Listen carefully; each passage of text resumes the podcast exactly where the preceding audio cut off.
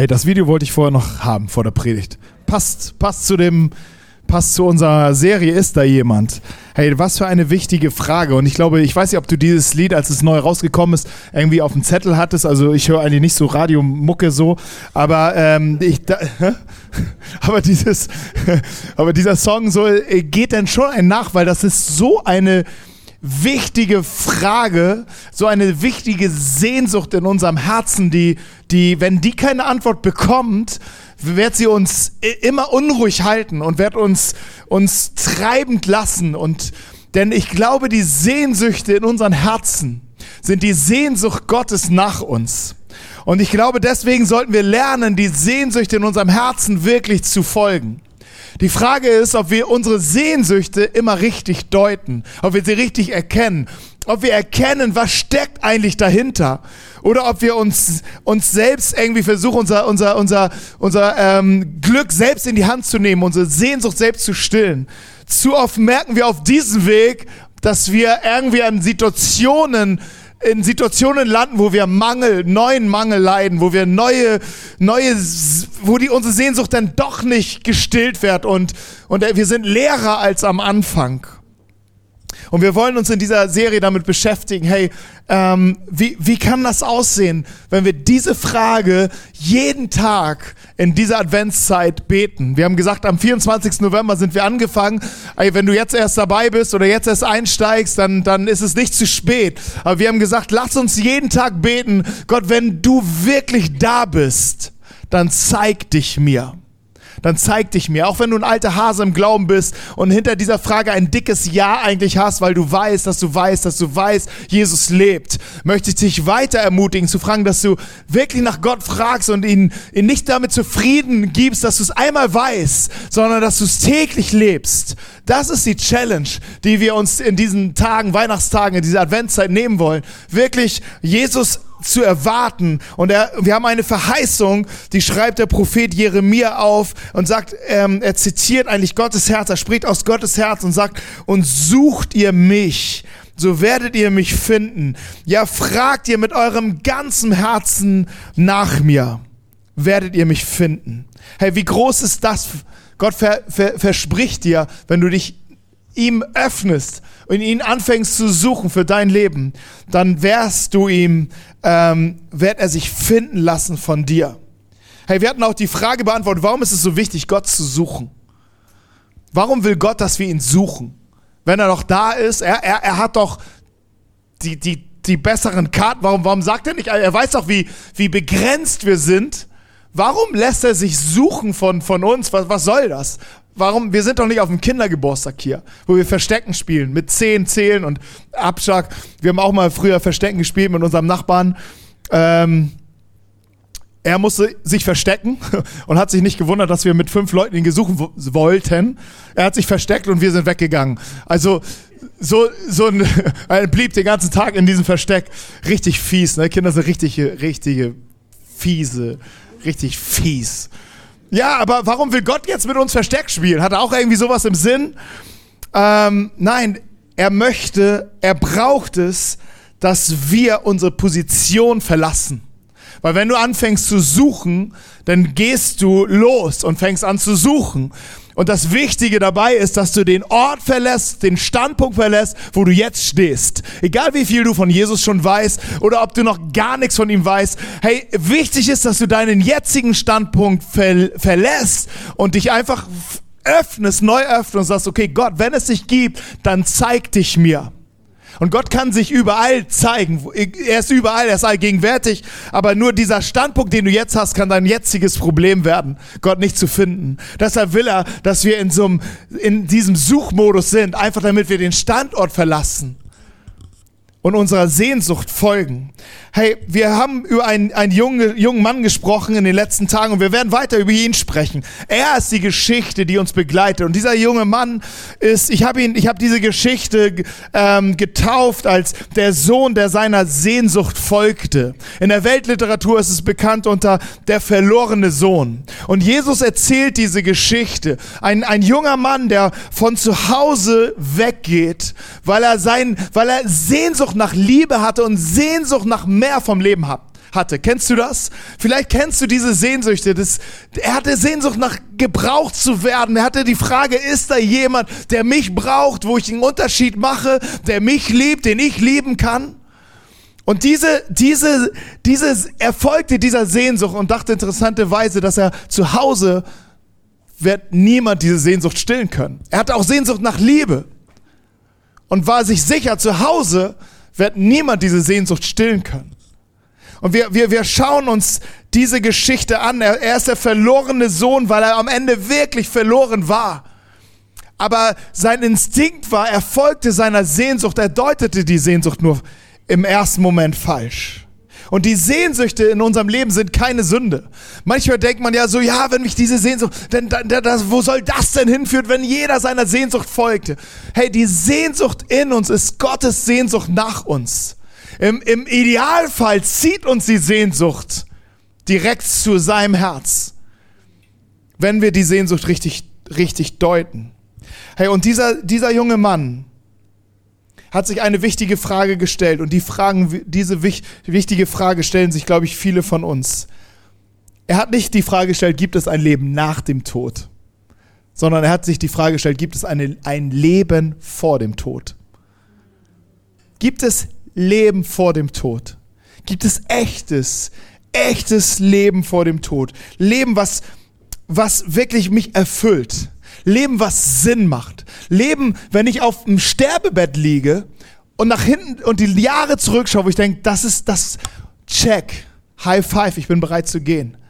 Da fällt mir ein, gestern ist ein, ein Mann Gottes gestorben, ist heimgegangen.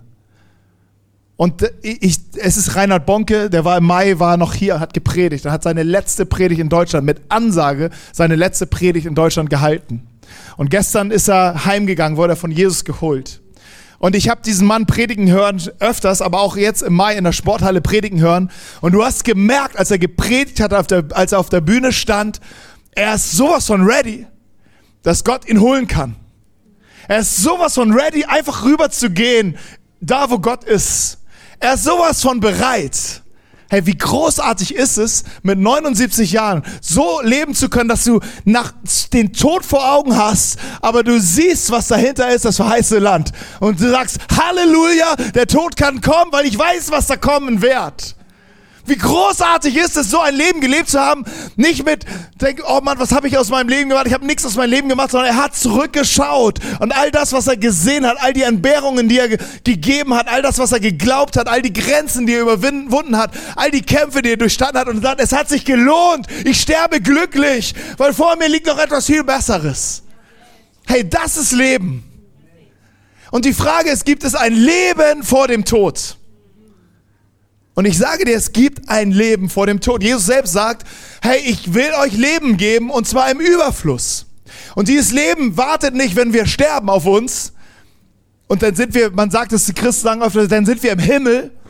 Hey, du weißt gar nicht, wo der Himmel ist. Kein Theologe kann dir sagen, wo der Himmel ist und was der Himmel ist. Es wird, es wird nur beschrieben, dass wir ewig mit Gott zusammen sind in seiner Gegenwart und das wird herrlich sein. Ob das im Himmel ist oder hier ist auf Erden. Hey, who knows? Lass doch die Theologen streiten sich, da, sie streiten sich darüber, sie, sie diskutieren darüber, aber es ist eigentlich nicht wichtig, wenn, weil Jesus möchte, dass er im Hier und Jetzt schon in deinem Leben, in deinem Leben lebt. Wenn du hier und jetzt dieses Leben nicht in dir hast, dann nützt dir das in der Ewigkeit auch gar nichts. Er sagt, heute gebe ich dir dieses Leben. Und es gibt zwei Arten von Leben. Die Bibel spricht von zwei Arten. Einmal von Bios, von Bio, was immer das heißt. Aber Bios Jetzt habe ich ganz dünnes Eis. Ganz, oh, Biologieunterricht, schnell weg. Keine Ahnung, aber BIOS bedeutet, das ist unser, unser Körper, unser, den, was du siehst, was du anfassen kannst. Der, der, der 200.000 Stunden schlafen muss, der so und so viel Kilo essen muss, der langsam verwest und zusammenfällt. Das ist BIOS und das ist auch Leben. Aber wenn Jesus von Leben spricht, spricht er von Zoe. Z-O-E. Zoe. Und dieses Leben ist eine ganz andere Qualität. Dieses Leben ist ewig, ist voller, Erf äh, voller Frieden, voller Erfüllung. Ein, ein Leben von hier und jetzt und was über das Hier und Jetzt hinausgeht und ewig einfach ist. Es ist das Leben, was Jesus selbst in sich trug. Selbst als er gestorben ist, er sagte, ich, ähm, ähm, ich, ich werde leben und ihr werdet auch leben. Der Tod konnte ihn nicht halten. Der Tod kann den Bios-Tod halten, aber nicht das Zoe-Leben. Und Jesus sagte, ich lebe und du sollst dieses Zoe-Leben auch haben. Ich werde es dir geben in Überfluss. Ey, und du hast keine Ahnung, was dieses Leben sein könnte. Es ist größer. Es ist ewig. Es ist herrlich. Es ist sinnvoll. Und dieses Leben sollten wir suchen. Und diese Sehnsucht nach diesem Leben, die ist in unserem Herzen, weil Gott diese Sehnsucht nach dir hat. Er hat sie reingelegt in dir. Und deshalb laufen wir überall durch die ganze Weltgeschichte herum und suchen dieses Leben. So wie, wie dieser junge Mann. Und er folgte seiner Sehnsucht. Und interessanterweise, er war an dem Ort und Gott beschreibt diesen Ort, sein Vater war dort.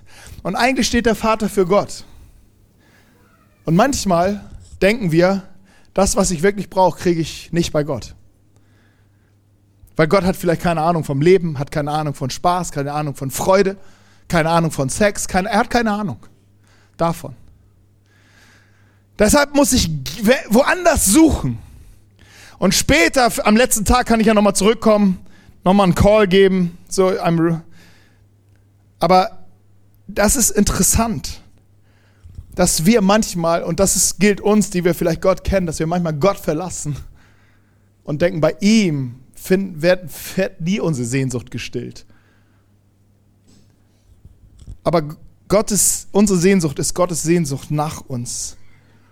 Und dieser Junge geht erstmal weg. Und am Anfang war es fantastisch. Er hatte das beste Leben. Das beste Leben. Er hatte das beste Leben. Am Anfang. Vielleicht war der Anfang auch lange. Aber es war nur der Anfang. Weil es kam ein Ende. Und er bemerkte irgendwann seine, seine Begrenzung. Er bemerkte irgendwann, seine Ressourcen sind zu Ende. Er bemerkte irgendwann, er, er, er kann nichts mehr geben. Es gab eine Hungersnot. Und in seinem Kontext bedeutet das, das, was er erst gefunden hat, wurde nicht mehr gestillt. Er hatte mehr Hunger nach Liebe, mehr Hunger nach Leben, mehr Hunger. Er hatte mehr Hunger und setzte die Hungersnot ein. Und er fing an, heißt es, Mangel zu leiden. Und ich möchte dir, wenn du, ich weiß nicht, wie gut du in Mathe bist, jetzt gehe Bio, jetzt springen wir Mathe, zweite Stunde Mathe. Ich, ich, ich, ich gebe ich geb dir mal ein Rechenbeispiel. Aus Mangel wird mehr Mangel. Das ist die Gleichung. Aus Mangel wird mehr Mangel. Aus Mangel wird nie mehr, sondern aus Mangel wird mehr Mangel. Und diese Geschichte ist so sehr dramatisch und an diesem Punkt wird sie auch die Geschichte vom verlorenen Sohn, weil jetzt kommt er allmählich am, am Boden der Tatsachen an. Und damit möchte ich heute mit euch sprechen. Aus, er, er, er macht einen richtigen Face Crash. Richtigen, er, er, er landet richtig hart auf dem Boden der Tatsache und merkt, aus Mangel ist mehr Mangel geworden. Und sein Herz ist komplett leer und das, hört sich dann so an in der Geschichte, die Jesus erzählt. Da überredet er einen Bauern, ihm Arbeit zu geben. Und er durfte seine Schweine hüten. Der junge Mann war so hungrig, dass er die Schoten, die er an die Schweine verfütterte, am liebsten selbst gerne gegessen hätte. Aber niemand gab ihm etwas. Da habe ich mich immer schon gefragt, hat da jemand immer geguckt oder was? Kann man doch mal kurz reingreifen. Aber gut, weiß er. Aber niemand gab ihm etwas. Vielleicht war sogar das überwacht. Schließlich überlegte er und sagte sich, daheim oder zu Hause haben die Tagelöhner mehr als genug zu essen, also die Angestellten. Und ich sterbe hier vor Hunger. Und dieser Moment des Scheiterns, des am Ende sein, des am Boden sein, führt ihn in einen ganz wichtigen Moment. Nämlich die Sehnsucht nach Hause zu gehen, entstand in seinem Herzen neu. Manchmal denkt man, okay, Gott ist so weit weg. Aber manch, vielleicht erlebst du so einen Face Crash. Du, du liegst auf dem Boden und denkst, ich kann nicht mehr. Und dieser Moment kann dein Rettungsring werden. Es kann der Moment sein. Es kann. Zu 50, 50 zu viel werden wir gleich sehen. 50-50 ist die Chance. Es muss nicht. Aber es kann der Moment sein, der dein Rettungsring ist, wo eine neue Sehnsucht oder eine alte Sehnsucht in dir neu erwacht wird. Es ist die Sehnsucht Gottes nach dir, die dich nach Hause führen will. Aber bei dem jungen Mann erstmal, bei diesem jungen Mann war erstmal Ende Gelände. Er war am Boden seines Lebens einfach zerstört. Und Jesus benutzt hier ein Beispiel des Schweinehüters, wo du heute vielleicht denkst, ja, wieso was denn das Problem? Schweine, Schweine ist doch jetzt ein Job wie jeder andere auch, fast.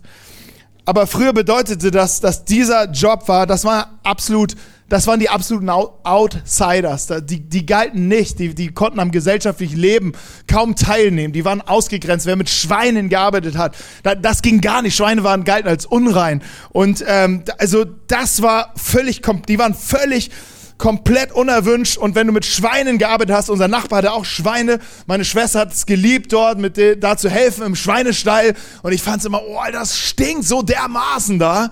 Weißt du, so Schweine, das, das stinkt einfach so. Und ähm, ich meine, auf dem Dorf stinkt das überall an jeder Ecke, aber, aber im, Schwa im, im Zentrum, im Zentrum des Gequiekes, es stinkt so dermaßen da. Also weiß ich auch nicht. Muss, da muss man mit 8x4 durch oder was, kein Raumspray, weiß ich nicht. Hilft alles nicht.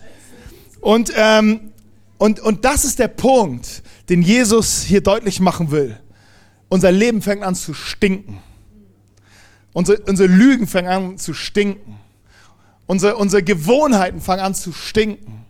Unser, unser, unser ganzes Sein, unser ganzes Auftreten, unsere innere Haltung, es fängt an zu stinken. Es fängt an, andere Menschen weh zu tun. Es fängt andere Menschen an zu verletzen. Es ist einfach nur noch Sarkasmus und Ironie. Und es fängt an zu stinken.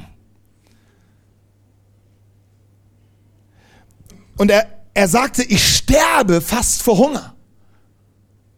Und das ist auch ein Moment, den Jesus beschreiben möchte, dass unser, wir folgen vielleicht der Spur, aber leiden dann Mangel, aus Mangel wird mehr Mangel und es entsteht Hunger, nach Hunger nach Liebe, nach Hunger nach Leben, Hunger nach Sinn und Bestimmung, Hunger nach, nach, nach diesen Antworten, Hunger nach die Frage, ist da jemand, der mich hier rausziehen kann?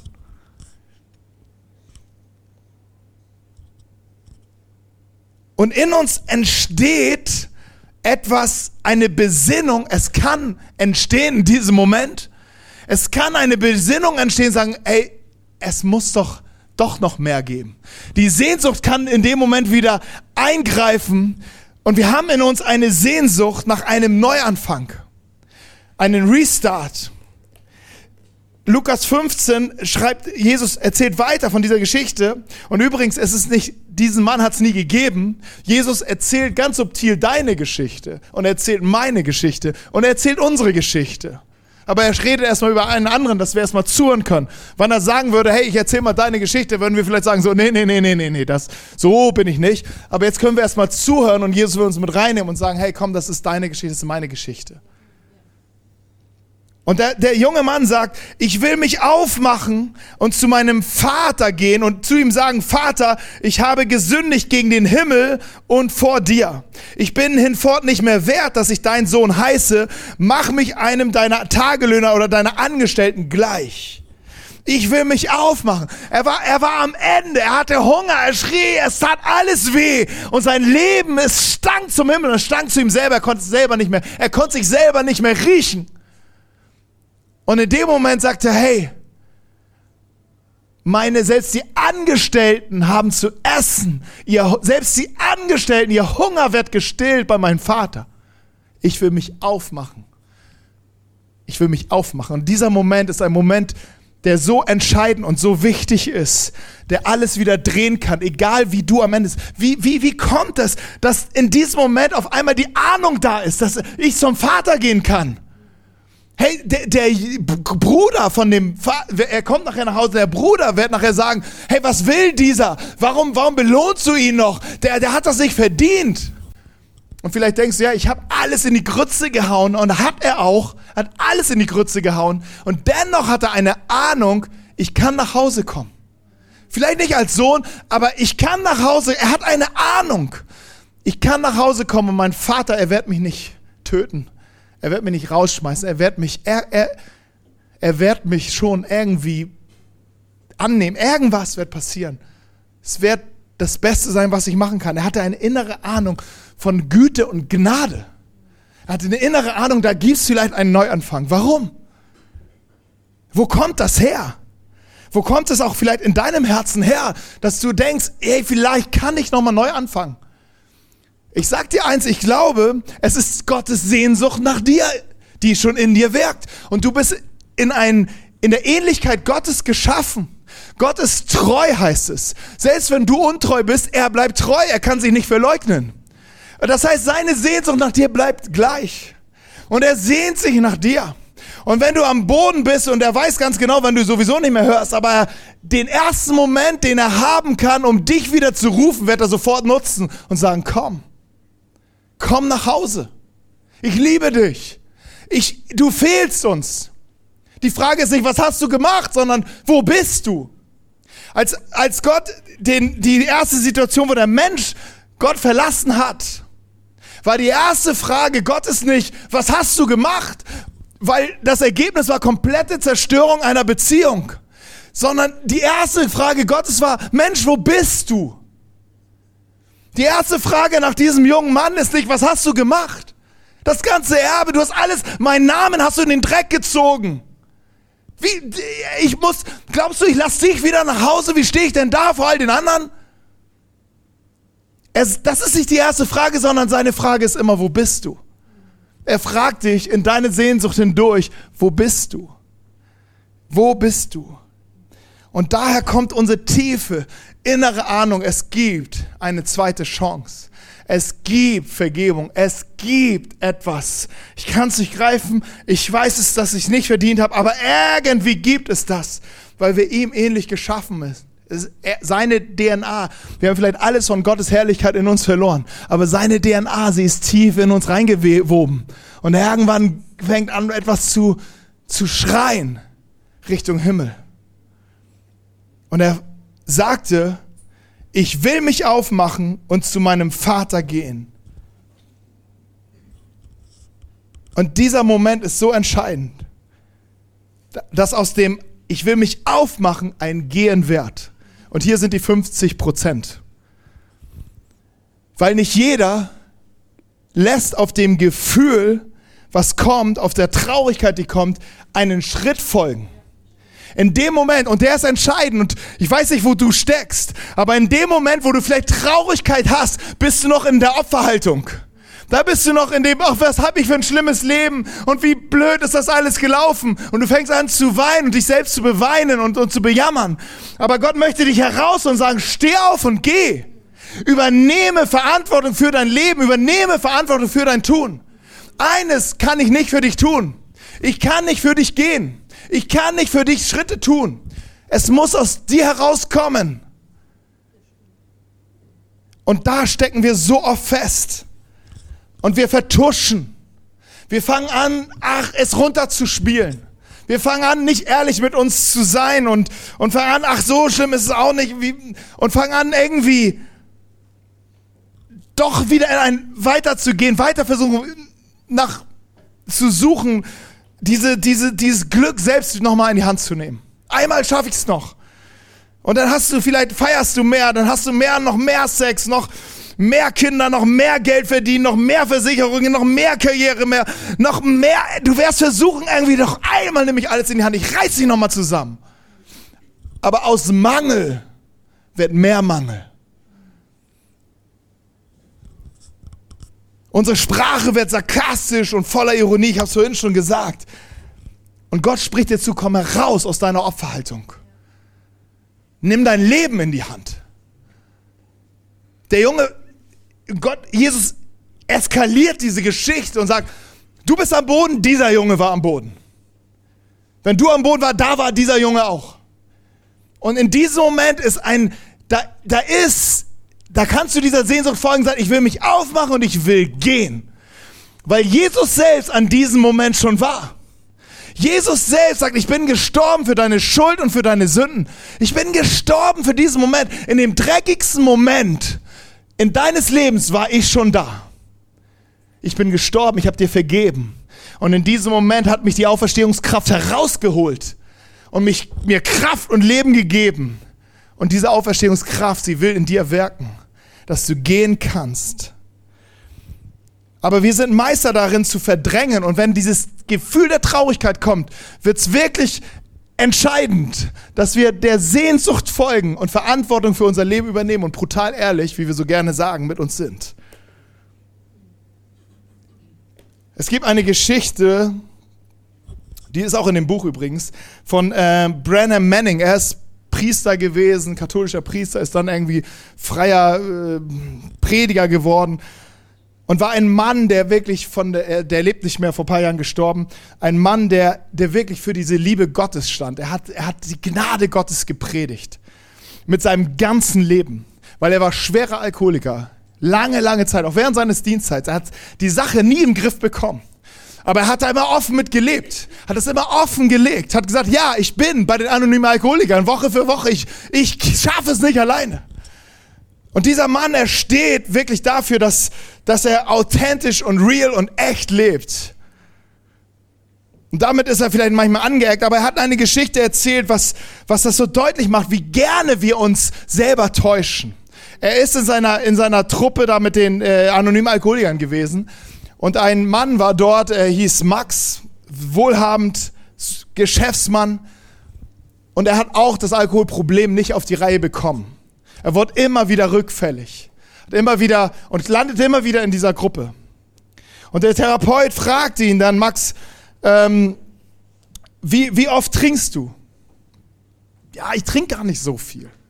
Mal, ja, okay, mal, mal in der Woche, mal kann es das sein, dass ich mal zu ausschlage. Aber wo, wo trinkst du? Ja, ich trinke in dieser Bar. Okay, dann hat der Therapeut, das ist ein Teil der Therapie, er hat das vorher die Erlaubnis gehabt, hat angerufen in dieser Bar.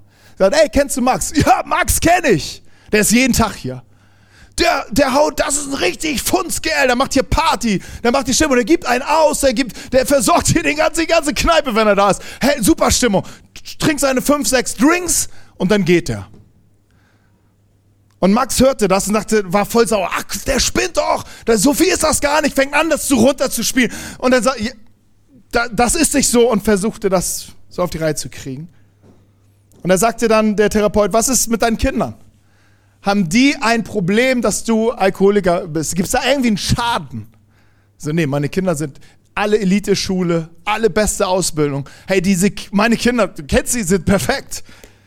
Was ist mit deiner Tochter am Weihnachten passiert? Konnte, Max konnte sich nicht richtig erinnern. Nö, war, war nix. Er ruft die Frau an von Max und sagt, Max, äh, zu der Frau sagt, was ist passiert? Weihnachten vor ein paar Jahren mit deiner Tochter. Sagte, ja, Max war mit der Tochter unterwegs und musste nur kurz was abholen in der Bar, wo er immer ist. Wollte nur kurz was abholen, das dauerte dann sechs Stunden. Und hat einen Drink nach dem nächsten getrunken.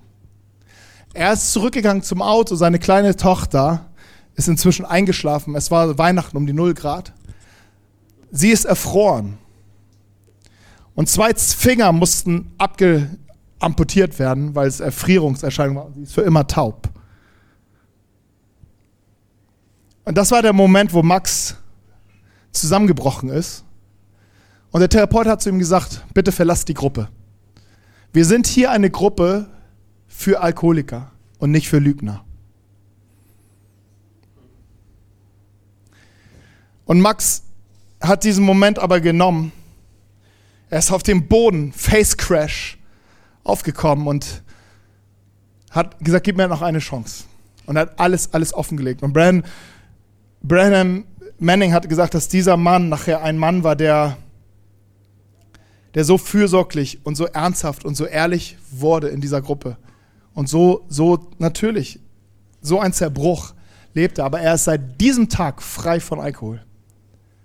Weil an diesem Tag hat er, an, hat er Verantwortung übernommen für sein Leben hat gesagt, ich nehme diese Lügen über mein Leben, dieses Verdrängen, dieses Vertuschen, diese Fassade, die so tun, als ob.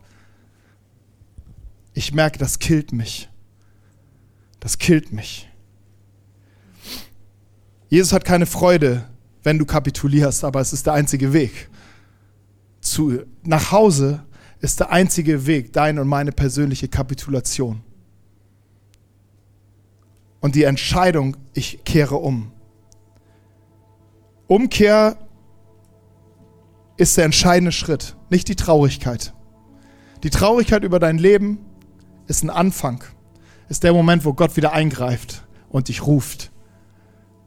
Aber dann kommen die zweiten 50 Prozent und ich hoffe, sie kommen in deinem Leben, ich hoffe, sie kommen immer wieder in meinem Leben, in diesen Situationen, die uns herausfordern, brutal ehrlich mit uns zu sein.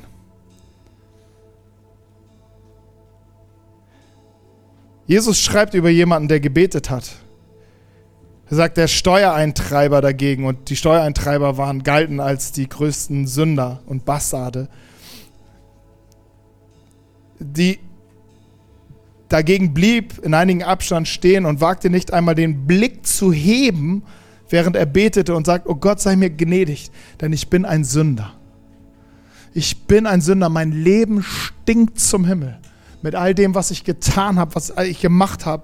Es ist, es ist, es, es steht, der, der Junge in unserer Geschichte, der junge Mann erzählt dasselbe Gebet. Ich will zu meinem Vater zurückkommen. Ich will, will ihm sagen, ich habe gegen den Himmel gesündigt. Ich habe gegen dich gesündigt. Ich bin nicht mehr wert. Hey, aus diesem, aus diesem heraus, aus diesem Inneren heraus kann einzig Gott allein die Erlösung kommen.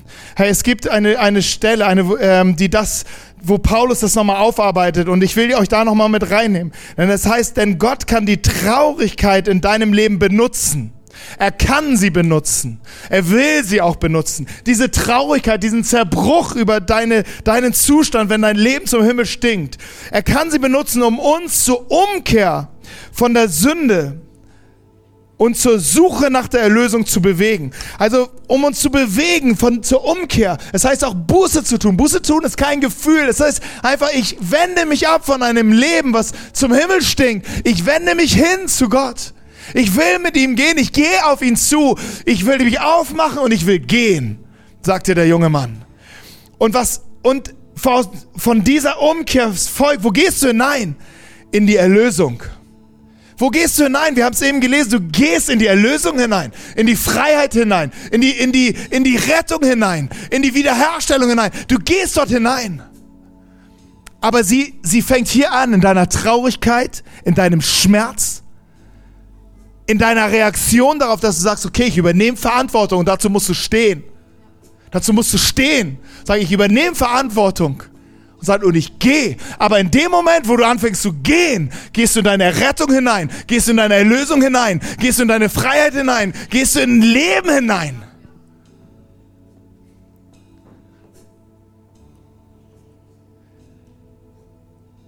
Losgehen. Ich möchte dich fragen, was sind Dinge, über die du nachdenkst und die dich eigentlich von Gott wegziehen? Oder die dich vielleicht da unten lassen, in deiner Traurigkeit, in deinem Schmerz und nicht die Reaktion hervorbringen, aufzustehen, Verantwortung zu übernehmen.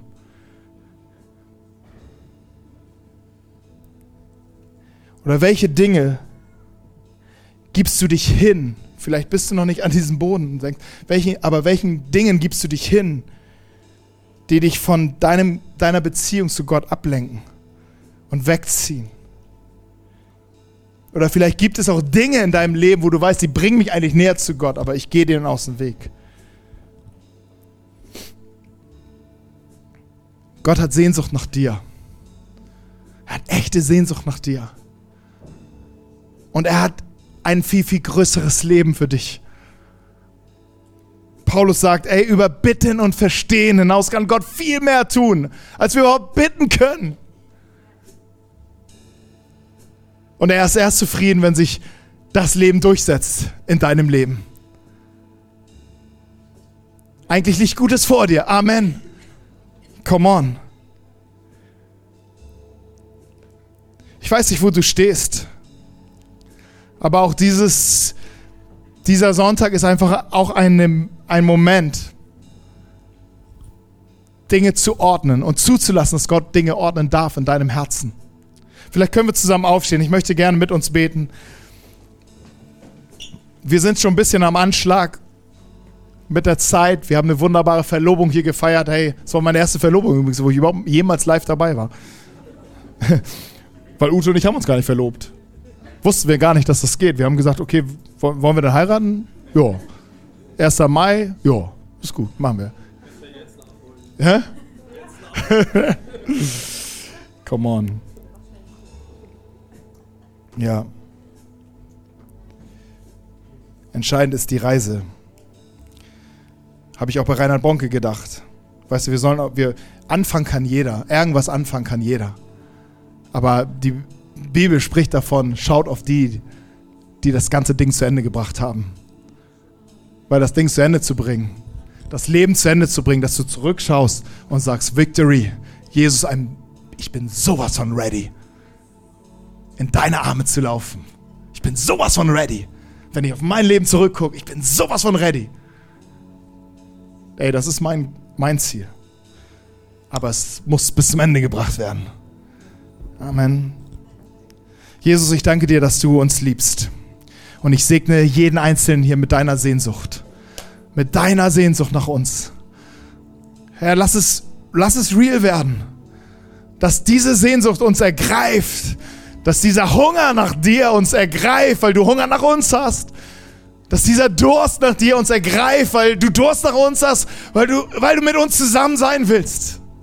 Ich bete, dass du uns neu, neu ergreifst und uns herausholst, da wo wir vielleicht bei den Schweinen sind. Und vielleicht auch nur mit einem Teil unseres Lebens. Vater, ich bete, ich segne jede Traurigkeit über die, die vielleicht in, im Leben, in einzelnen Leben vorhanden sind. Ich segne sie, dass sie zur Umkehr führen, dass sie zu dorthin führen, zu dir führen. Dass aus dieser Traurigkeit eine Entscheidung wird, umzukehren, Verantwortung zu übernehmen und Schritte zu gehen. Vater, ich danke dir, dass du dort stehst mit offenen Armen und dass uns erwartet Leben, dass uns erwartet Freiheit, dass uns erwartet Erlösung, dass uns erwartet Gnade, dass uns erwartet ein Neuanfang, dass uns erwartet Leben, Leben im Überfluss. Vater, ich, dass uns Zoe-Leben erwartet, dass uns Sinn und Bestimmung erwartet. Vater, ich danke dir dafür und ich gebe dir alle, alle, alle Ehre in Jesu Namen. Und ich bete, beweg uns, beweg uns, beweg uns zu dir hin, dass wir gehen, dass wir uns aufmachen und dass wir gehen. Jeder mit dem Schritt, nicht springen, sondern gehen, Step by Step. Vater, in Jesu Namen. Danke, Herr, dass Vergebung da ist. Danke, dass deine Liebe da ist. Danke, dass dein Arm da ist. Und danke, dass du treu bist. Treu bist, auch wenn wir untreu sind. Du wartest auf den Moment, wo du sagst, ich bin da. Und du entfachst etwas in uns, was du hineingelegt hast. Ich danke dir so sehr dafür. Ich danke dir so sehr dafür in Jesu Namen. In Jesu Namen, wir sagen Amen. Amen.